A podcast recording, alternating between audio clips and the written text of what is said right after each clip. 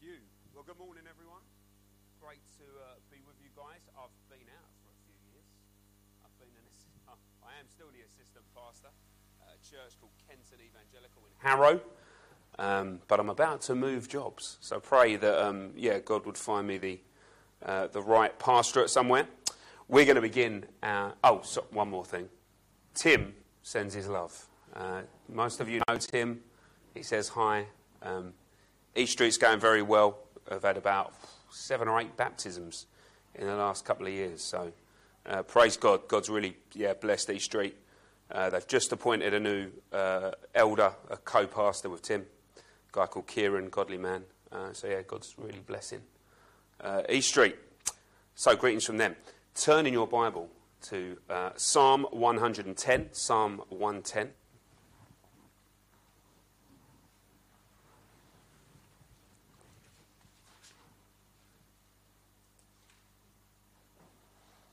Psalm 110, a psalm of David. The Lord said unto my Lord, sit thou at my right hand until I make thine enemies thy footstool. The Lord shall send the rod of thy strength out of Zion. Rule thou in the midst of thine enemies. Thy people shall be willing in the day of thy power. In the beauties of holiness, from the womb of the morning, thou hast the dew of thy youth. The Lord hath sworn and will not repent.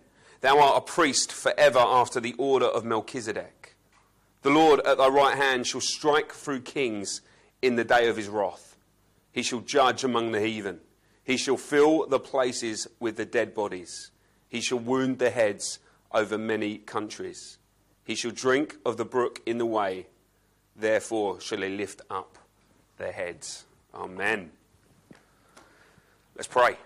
Father God, we thank you that we can be met here together, Lord, as a group of your beloved people, as your children, Lord, washed in the precious blood of our Saviour. Lord, we thank you that we can come and worship you, our good, our holy, our wonderful and perfect God and Creator.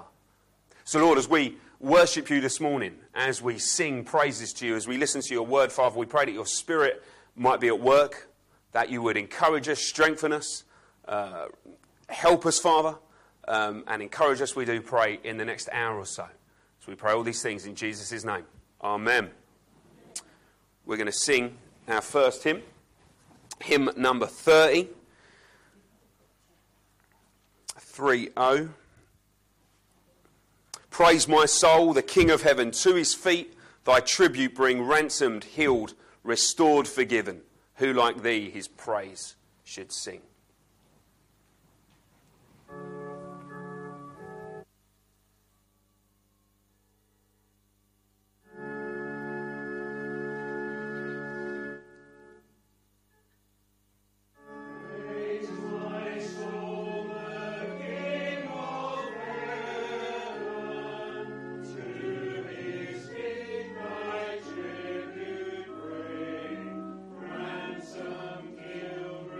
So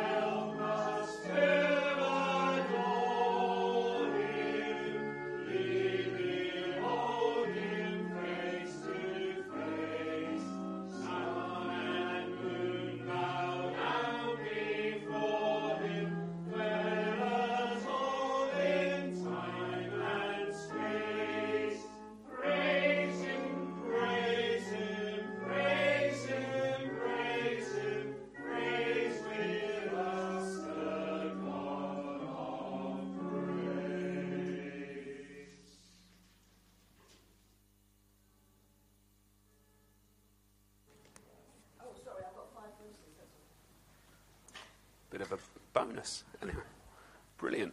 Let's pray again. Let's pray.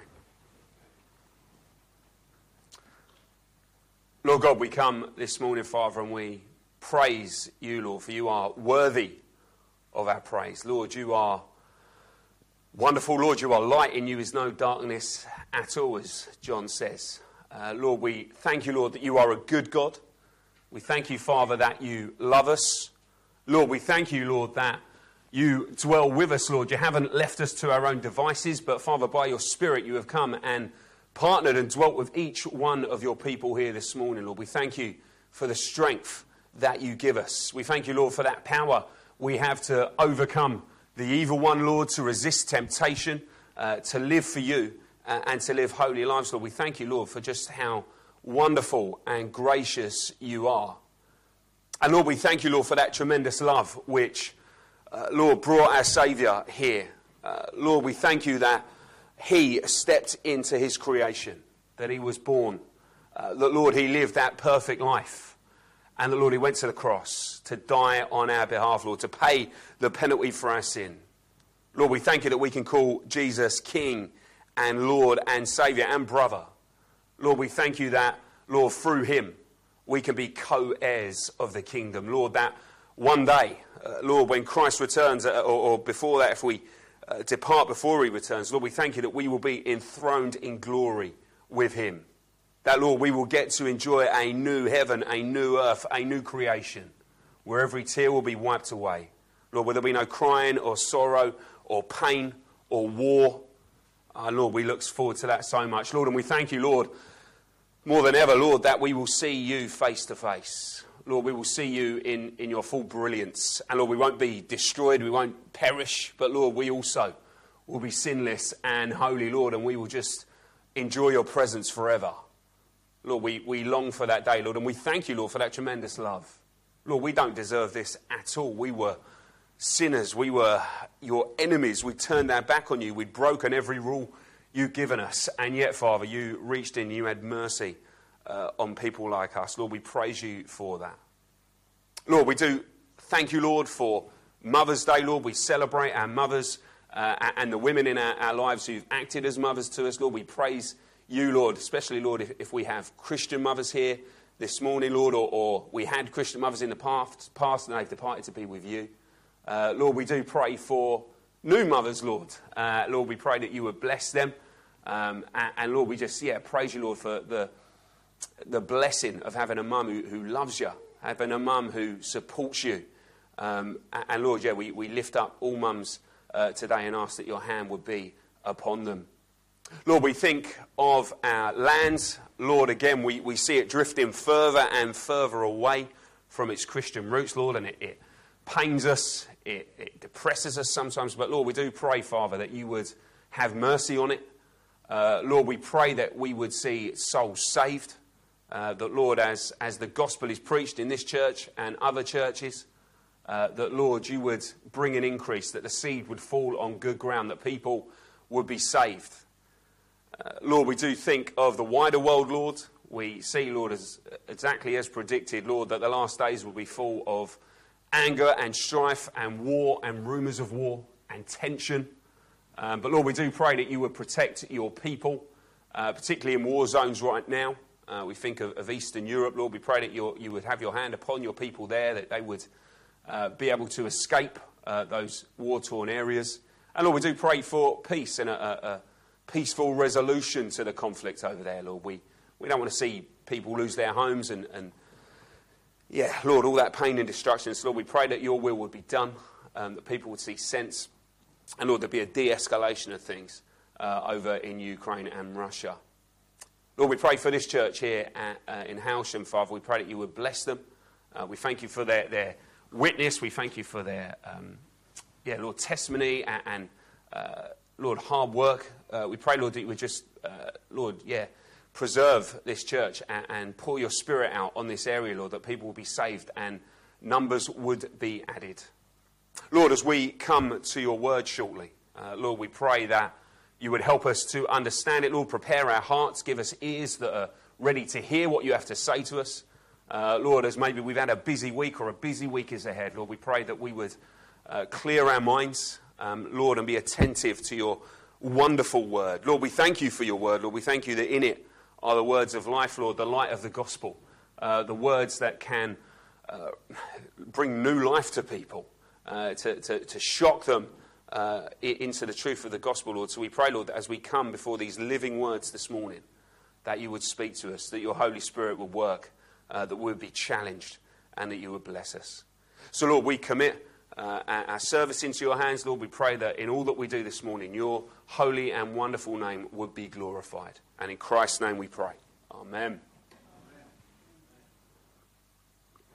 We're going to sing again, favourite hymn of mine, all about the church gathering. How pleased and blessed was I to hear the people cry, "Come, let us seek our Lord today."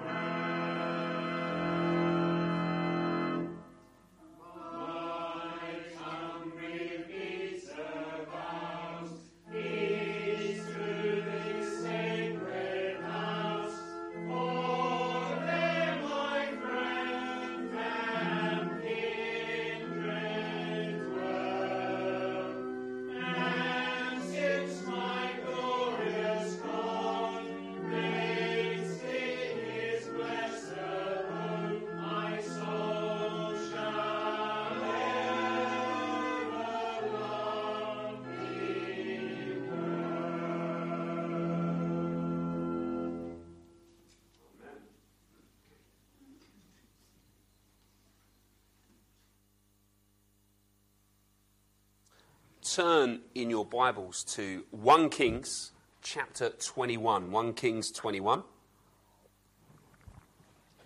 About a year and a half ago at my church, I did a series on Elijah. And 1 Kings 21 really struck me, especially actually in our current context of war, and yeah, people seeming to just do what they want. The question is, does God see what happens? Will injustice go unpunished and undealt with? So we're going to read 1 Kings 21. We're going to read the whole chapter. That's what it says. And it came to pass after these things that Naboth the Jezreelite had a vineyard, which was in Jezreel, hard by the palace of Ahab king of Samaria. And Ahab spake unto Naboth, saying, Give me thy vineyard, that I may have it for a garden of herbs, because it is near unto my house. And I will give thee for it a better vineyard than it. Or, if it seem good to thee, I will give thee the worth of it in money. And Naboth said to Ahab, The Lord forbid it me, that I should give the inheritance of my father unto thee. And Ahab came into his house heavy and displeased because of the word which Naboth the Jezreelite had spoken to him. For he had said, I will not give thee the inheritance of my fathers. And he laid him down upon his bed, turned away his face, and would eat no bread. But Jezebel his wife came to him and said unto him, Why is thy spirit so sad that thou eatest no bread? And he said unto her, Because I spake unto Naboth the Jezreelite, and said unto him, Give me thy vineyard for money, or else, if it please thee, I will give thee another vineyard for it. And he answered, I will not give thee my vineyard. And Jezebel his wife said unto him, Dost thou not now govern the kingdom of Israel? Arise and eat bread, and let thine heart be merry.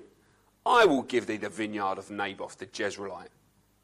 So she wrote letters in Ahab's name, and sealed them with his seal, and sent the letters unto the elders and to the nobles that were in his city, dwelling with Naboth. And she wrote in the letters, saying, Proclaim a fast, and set Naboth on high among the people, and set two men, sons of Belial, before him to bear witness against him, saying, Thou didst blaspheme God and the king, and then carry him out and stone him, that he may die. And the men of the city, even the elders and the nobles, who were the inhabitants in his city, did as Jezebel had sent unto them, and as it was written in the letters which she had sent unto them. They proclaimed a fast, and set Naboth on high among the people. And there came in two men, children of Belial, and sat before him. And the men of Belial witnessed against him, even against Naboth, in the presence of the people, saying, Naboth did blaspheme God and the king. Then they carried him forth out of the city, and stoned him with stones, that he died. Then they sent to Jezebel, saying, Naboth is stoned and is dead. And it came to pass, when Jezebel heard that Naboth was stoned and was dead, that Jezebel said to Ahab, Arise, take possession of the vineyard of Naboth the Jezreelite, which he refused to give thee for money, for Naboth is not alive, but dead. And it came to pass, when Ahab heard that Naboth was dead, that Ahab rose up to go down to the vineyard of Naboth the Jezreelite to take possession of it. And the word of the Lord came to Elijah the Tishbite, saying, Arise, go down to meet Ahab king of Israel, which is in Samaria. Behold, he is in the vineyard of Naboth, whither he is gone down to possess it. And thou shalt speak unto him, saying, Thus saith the Lord, Hast thou killed and also taken possession? And thou shalt speak unto him, saying, Thus saith the Lord, In the place where dogs lick the blood of Naboth, shall dogs lick thy blood, even thine. And Ahab said to Elijah, Hast thou found me, O mine enemy? And he answered, I have found thee, because thou hast sold thyself to work evil in the sight of the Lord.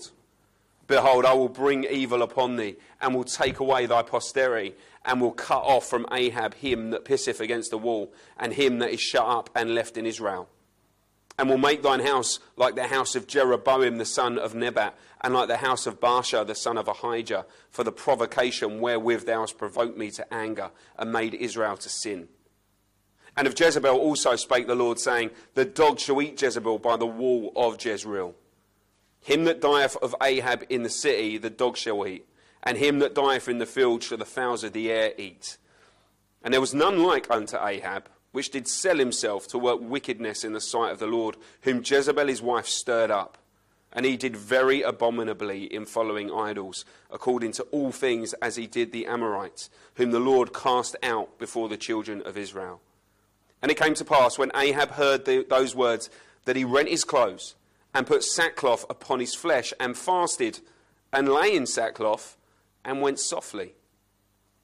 And the word of the Lord came to Elijah the Tishbite, saying, Seest thou how Ahab humbleth himself before me? Because he humbleth himself before me, I will not bring the evil in his days, but in his son's days will I bring the evil upon his house. Amen. So reads God's word. Before we look at that passage, we're going to sing again. Hymn number 250. Rejoice and be glad, the Redeemer hath come. Go look on his cradle, his cross, and his tomb.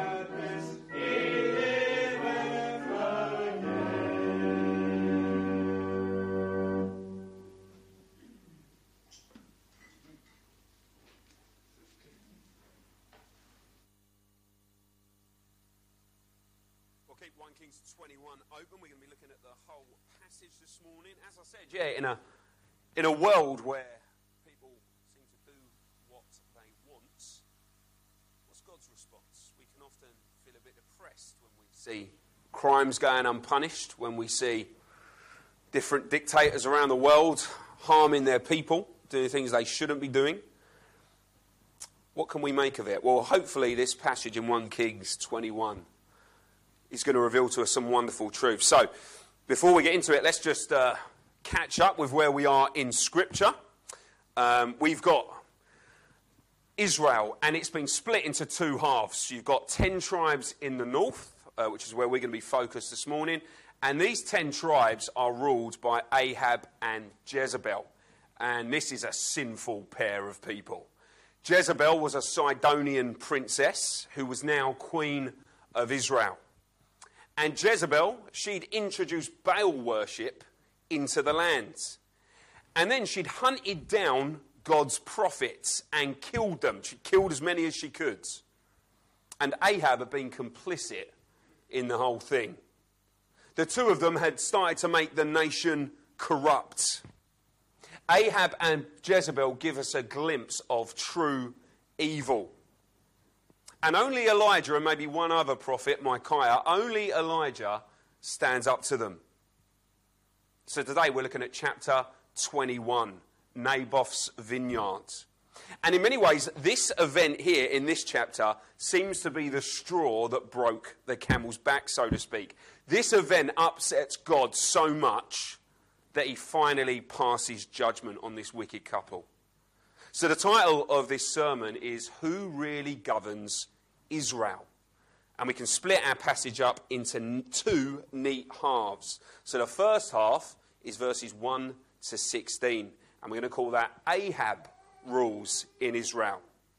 And actually I'm going to be sneaky. The first point has got 3 subpoints. Okay? So 1a is our first subpoint. We find a covetous king, verses 1 to 7. There had been a 3.5-year drought that Elijah had prayed for, but that's come to an end in chapter 18. And now, once again, the land of Israel brings forth fruit. Stuff grows. Now, Ahab has a second palace called Jezreel. He's got a palace in Samaria, but he's got 8 miles away. He's got another little holiday home, so to speak. And Ahab's in his holiday home palace, and he looks out of the window, and he spots a little patch of land. And he says to himself, that would make the ideal spot for my new allotment. It's just next door to the holiday villa, south-facing, gets plenty of sun. I could grow a prize marrow in there. I could grow Brussels sprouts for my Christmas dinner. So verse 2, Ahab spoke unto Naboth, saying, Give me thy vineyard, that I may have it for a garden of herbs, or a vegetable garden, because it is near unto my house, and I will give thee for it a better vineyard than it. Or, if it seem good to thee, I will give thee the worth of it in money. Ahab says, I'm going to compensate you very well if you hand over your land. If grapes are your thing, then I will buy you a much better vineyard, a bigger one. And if money's your thing, well, I've got plenty of silver and gold. I'm the king. Verse 3, Naboth said to Ahab, The Lord forbid it me, that I should give the inheritance of my fathers unto thee. Why is Naboth being so awkward?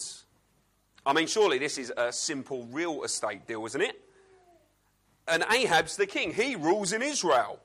Surely Ahab can decide what patch of dirt he owns. But actually Ahab can't decide things for himself because Naboth is quoting Numbers 32. Numbers 32, verse 7, don't need to turn to it, it says this, No inheritance in Israel is to pass from one tribe to another, for every Israelite shall keep the tribal inheritance of their ancestors. Naboth says, I can't sell you this vineyard even if I wanted to. Because there's a higher authority than you, Ahab. The rule of the Lord God, Yahweh. That prevents me from selling up my land. It can't change families. The Lord forbids it. So sorry, pal. No deal. Verse 4. Ahab came into his house heavy and displeased because of the word which Naboth the Jezreelite had spoken to him. And the end bit of verse 4. And he laid him down upon his bed and turned away his face. And would eat no bread. Well, this is pathetic, isn't it? Ahab's a grown man, and he's acting like a spoilt little kid. It's quite likely that he'd grown up a spoilt little kid, isn't it? son of King Omri, little Prince Ahab, growing up in his palace, getting everything he asked for. I doubt that no was a word Ahab heard too much as he grew up. And spoilt little kids grow into entitled adults, adults who feel that the world owes them a favour. So here we have Ahab completely consumed by his own covetousness. Covetousness, wishing someone else's stuff belonged to you. And actually, Ahab admits that's his problem. Verse 5, Jezebel, his wife, came to him and said unto him, Why is thy spirit so sad, that thou eatest no bread? And he said unto her, Because I spake unto Naboth the Jezreelite, and said unto him, Give me thy vineyard for money, or else, if it please thee, I will give thee another vineyard for it. And he answered, I will not give thee my vineyard. Well, covetousness is the forgotten commandment, isn't it? And it's the only commandment that deals with our minds, and therefore no one else is privy to it. So we can all sit here in church this morning and be as covetous as we like, and no one will know any different. Perhaps we don't think it's all that bad. I mean, who really suffers? Surely a little bit of covetousness isn't going to hurt anyone. But actually it is bad, isn't it? Look what it's done to King Ahab. It's made him look ridiculous. He now won't even eat. And as we'll see, covetousness can and often does end up hurting people. It's the first step, the gateway to a whole other bunch of sins. How many marriages have been wrecked because a husband coveted someone else's wife or vice versa? How many houses have been burgled because a passing thief coveted someone else's possessions? How many thousands have died in wars because one nation coveted another nation's lands? So, Christian friend, don't take covetousness lightly. Verse 7, Jezebel his wife said unto him, Dost thou now govern the kingdom of Israel? She says to him, You do realise you're king over Israel, right? I mean, you govern. You're not subject to the law. You get to decide the law. You're the king. Arise and eat bread, she says, let thine heart be merry, I will give thee the vineyard of Naboth the Jezreelite. See, Jezebel's from a land where kings did what they wanted. They made the laws, they didn't have to follow them. And there was no way her husband was going to be subject to the laws of the Lord, the God of Israel. So, second subpoint, we find a cunning queen, verses 8 to 10. So verse 8, let's read it. So she wrote letters in Ahab's name and sealed them with his seal and sent the letters unto the elders and to the nobles that were in his city, dwelling with Naboth. And she wrote in the letters, saying, Proclaim a fast and set Naboth on high among the people. And set two men, sons of Belial, before him to bear witness against him, saying, Thou didst blaspheme God and the king. And then carry him out and stone him that he may die. Well, Jezebel's sly, isn't she? She takes out the letter-headed paper with the palace logo on it and begins to write, We're going to fit this guy up. And what better way to do it than to use his own beloved laws against him? So she writes to the elders of Jezreel, You need to accuse this bloke of blasphemy. If he's going to use the law of Moses for his benefit, well, then I'm going to use it for mine, thinks Jezebel. So she writes to the elders, I can get this guy stoned to death with just a couple of witnesses. And that's the horrible twist in this story, isn't it? She uses God's law to break God's law. And this is something that people have done throughout history, using Christianity to dress up their wickedness. People invoking the name of God as they commit evil acts. People twisting and abusing God's word to bring about their political desires. And that's precisely what Jezebel is doing here. So there's nothing new under the sun. Third subpoint then, a clinical operation, verses 11 to 16. Now, I don't know if you've seen the film Ocean's 11. It's going back a few years. But in it, George Clooney and his friends think up an elaborate plan to rob 3 casinos in Las Vegas. And, spoiler alert, everything goes exactly to plan. It's a smooth operation. And they walk away unscathed with $150 million. It's a good film. And actually, it's that sort of smooth, clinical operation that we see in verses 11 to 16. The cogs of power turn, and Ahab and Jezebel get exactly what they want. Verse 11, the men of his city, even the elders and the nobles who were the inhabitants of his city, did as Jezebel had sent unto them, and as it is written in the letters which she had sent unto them. They proclaimed a fast and set Naboth on high among the people. And there came in two men, children of Belial, and sat before him. And the men of Belial witnessed against him, even against Naboth, in the presence of the people, saying, Naboth did blaspheme God and the king. Then they carried him forth out of the city and stoned him with stones, that he died. In 2 Kings, we discover that Naboth's sons were also bumped off in this event. We can't have his kids around to inherit his father's land. That would render this whole enterprise pointless. So they're taken out and killed along with their father. Verse 14. Then they sent to Jezebel, saying, Naboth is stoned and is dead. And it came to pass, when Jezebel heard that Naboth was stoned and was dead, that Jezebel said to Ahab, Arise, take possession of the vineyard of Naboth the Jezreelite, which he refused to give thee for money. For Naboth is not alive, but dead. And it came to pass, when Ahab heard that Naboth was dead, that Ahab rose up to go down to the vineyard of Naboth the Jezreelite to take possession of it. And the two of them lived happily ever after. Well, of course they didn't. Who rules in Israel? Well, it appears from this first half that Ahab and Jezebel rule. And crucially, no one seems to know what's going on. Jezebel has kept a closely guarded secret. Only a handful of people know about it, and they're not telling anyone. There won't be an investigative journalist who breaks the scandal in Sunday's Guardian. This is a cloak and dagger job, like a top secret 1960s CIA conspiracy. And the way this passage is written is brilliant. Verse 1 to 16 could be a non-Christian story, couldn't it? It's got a little bit of religion in it, sure, but most unbelievers accept that religion exists. But actually, this story gives us a pretty accurate snapshot of the whole of human history. Because throughout the ages, what do we see? Well, we see powerful, influential people exerting their wicked rule on others. Wicked dictators, wicked kings, wicked regimes, abusing and oppressing the innocent and the poor. And just like Ahab and Jezebel, it goes on and has gone on in secret. In 2019, it came to light that the Chinese government was committing atrocities against a group of people called the Uyghurs. This is a race in Western China. For years, they've been locking these people up and torturing them. And yet, who's going to bring the Chinese government to justice?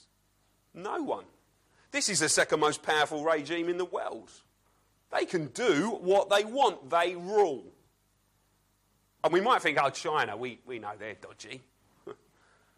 But actually, our government's no good either, is it? Every year in Great Britain, 200,000 babies are murdered on the NHS for abortion.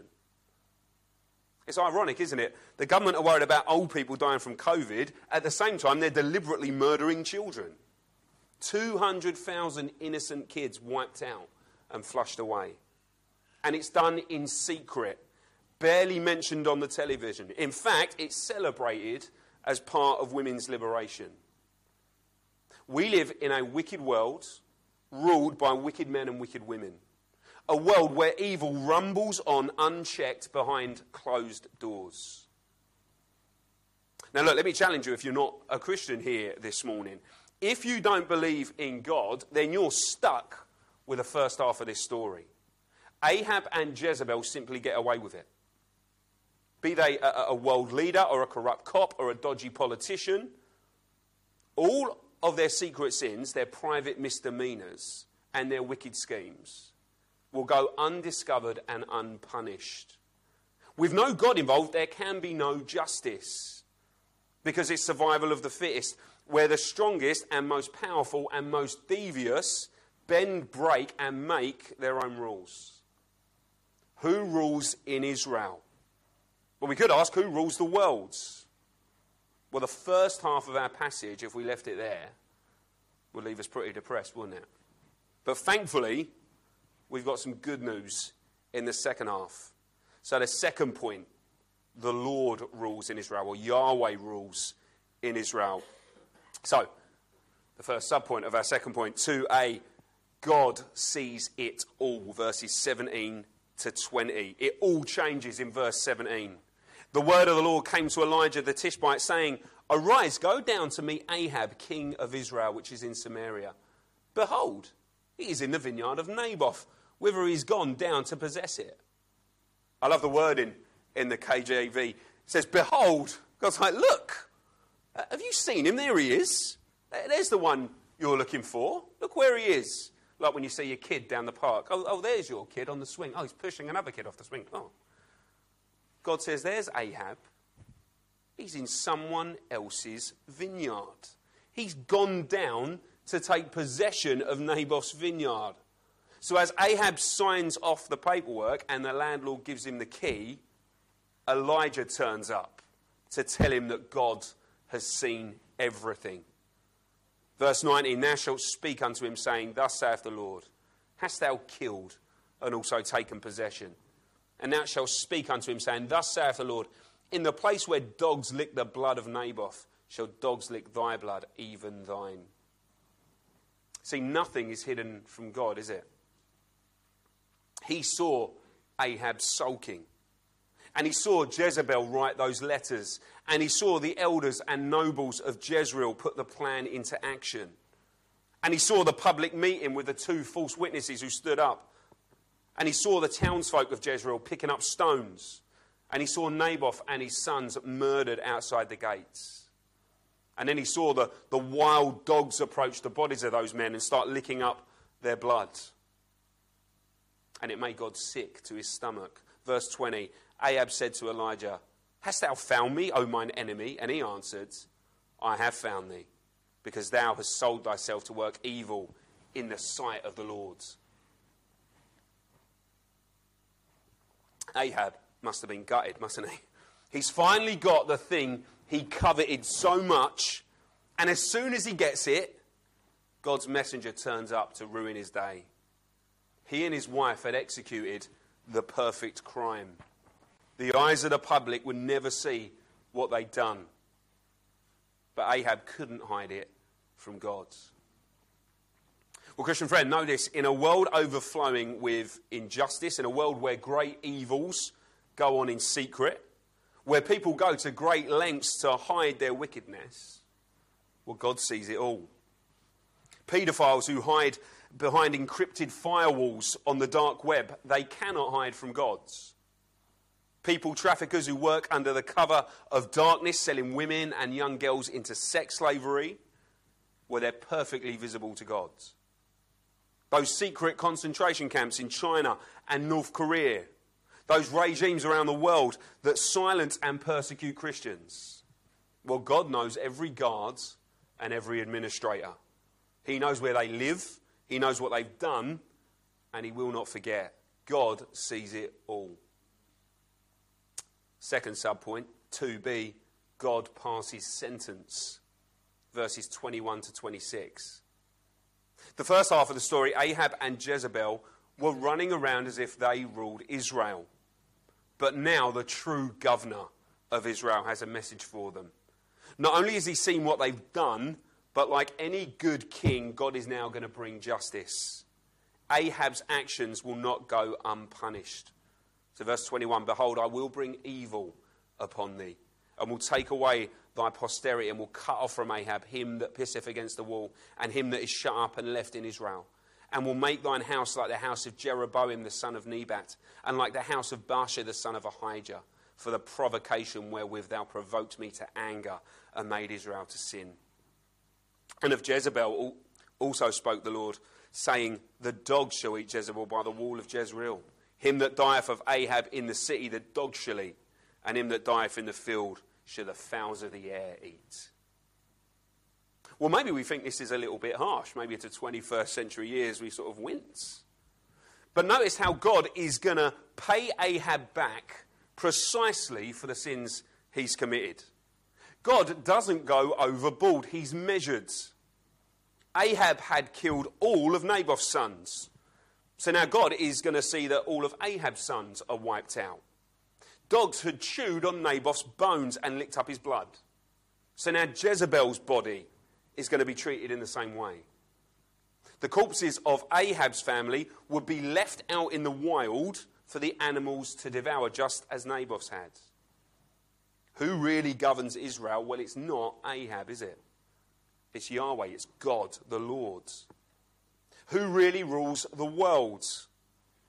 Is it wicked men and women? Well, for a time, perhaps, but not forever. Because the day is coming when God will execute judgment and bring justice to the world. Isaiah 66 says this, verse 14, "The hand of the Lord will be made known to his servants, but his fury will be shown to his foes. See, the Lord is coming with fire, and his chariots are like a whirlwind. He will bring down his anger with fury, and his rebuke with flames of fire. For with fire and with the sword, the Lord will execute judgment on all people, and many will be those slain by the Lord." At the start of the service, we read Psalm 110, talking about Jesus coming back and destroying the leaders of nations who are opposed to him. Well, friends, are you ready for that day? Do you look forward to that day as a servant of God? Or actually, does the thought of King Jesus coming back, well, does that fill you with anxiety? Because you know that God's anger is going to be directed at you. Well, final point. God's character revealed, verses 25 to 29. The sentence has been passed. And then, just in case we as readers are feeling a bit sorry for Ahab, the narrator gives us a summary of his reign. Verse 25. "But there was none like unto Ahab, which did sell himself to work wickedness in the sight of the Lord, whom Jezebel his wife stirred up. And he did very abominably in following idols, according to all things, as did the Amorites, whom the Lord cast out before the children of Israel." This is not the kind of thing you want to read on your end-of-year assessment, is it? Of all the kings of Israel and Judah, no one had ever been so intent on irritating God with their wicked behaviour. Does Ahab deserve what's coming to him? Well, absolutely. But then we get these weird final three verses, don't we? And they almost don't fit with everything that's come before. Verse 27. "And it came to pass, when Ahab heard those words, that he rent his clothes and put sackcloth upon his flesh, and fasted and lay in sackcloth, and went softly." Well, we didn't expect this, did we? And perhaps we're a little bit annoyed. Why can't Ahab be like the TV villain who remains unrepentant and evil to the end as he holds on to his AK-47? Now he's asking for clemency. Now he wants God to let him off. And can he simply buy his way out of all of this trouble by changing his clothes and looking a bit sad? This bloke's had someone murdered. Is God going to show mercy? Well, look at verse 28. "And the word of the Lord came to Elijah the Tishbite, saying, Seest thou how Ahab humbleth himself before me? Because he humbleth himself before me, I will not bring the evil in his days, but in his son's days will I bring the evil upon his house." I love this. Do you ever get so excited about something that you have got to ring up one of your friends and talk about it? Well, that seems to be what God does here. He says, "Elijah, have you seen this? Have you seen how Ahab has responded to my sentence? He's demonstrating some level of repentance."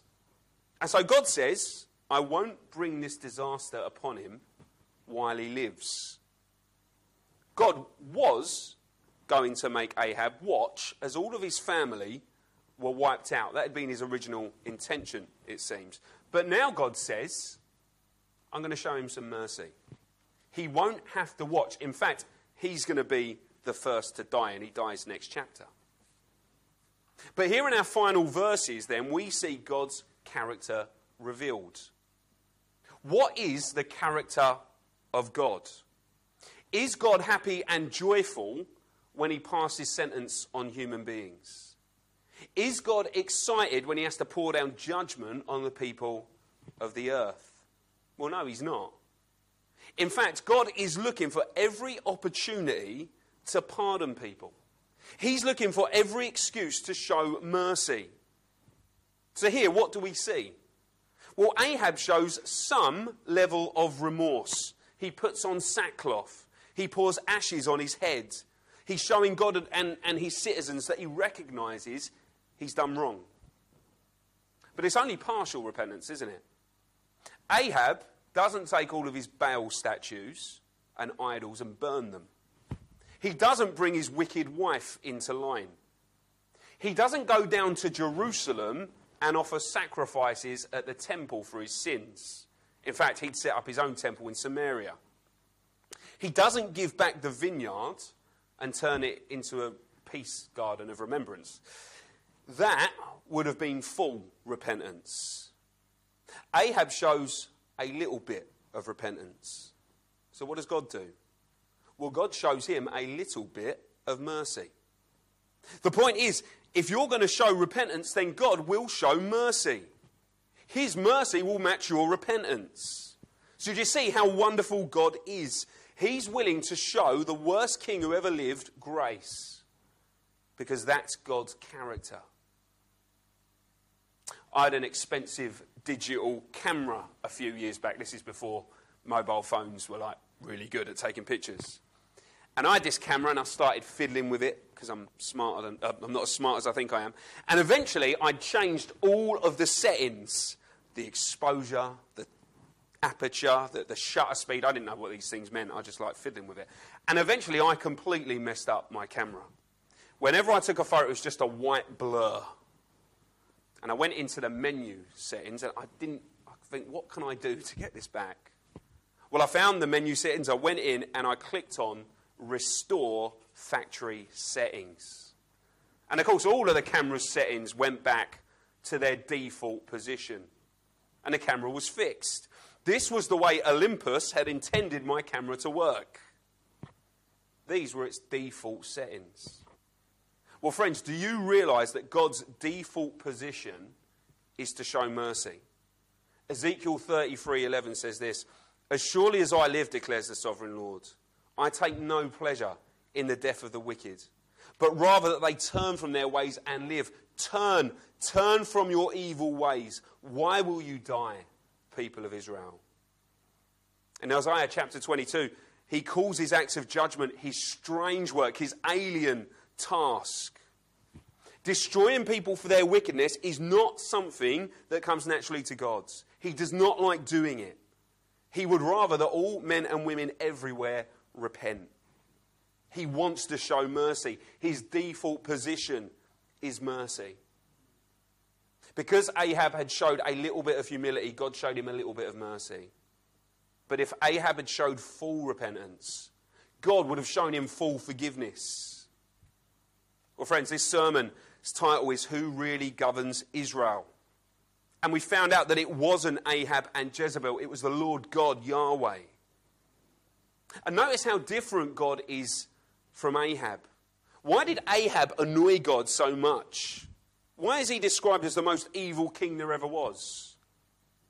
Well, it was because everything Ahab did ran contrary to God's character. Ahab's initial sin was covetousness.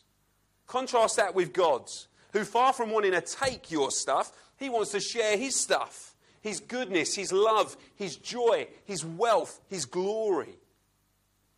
Ahab and Jezebel executed an evil plan, having a man killed so they could steal his inheritance.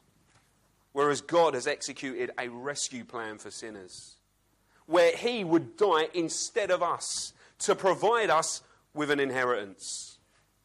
Who really governs Israel? Well, it's the same man as who governs the universe, a good king, King Jesus, a king who will one day impartially judge every human being for their actions, a king who will not condone evil nor allow it to continue forever. A king who, if you've come to him in repentance for the evil you've committed, well, this king won't reject you. Instead, he'll welcome you with a smile on his face, forgiving you for his rebellion and adopting you into his family, because his default position is mercy. Let's pray. Father God, we thank you, Lord, that the sins of the world, Lord, won't go unpunished.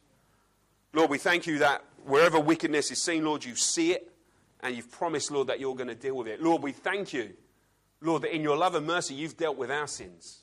Lord, you could so easily have punished us, have wiped us out, but instead you sent Christ to take that punishment for us. Lord, we thank you for him. We thank you that he paid the price. Lord, we pray that if there are people here this morning or watching online, Lord, who don't yet know you, who haven't yet bowed the knee to King Jesus, Lord, that they would do it this very morning. And that, Lord, you would save souls, we pray. In Jesus' name. Amen. We're going to have our next hymn, hymn number 280, 280.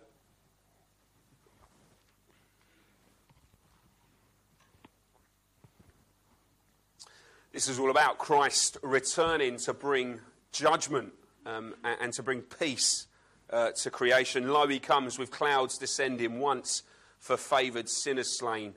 Thousands, thousands saints attending swell the triumph of his train.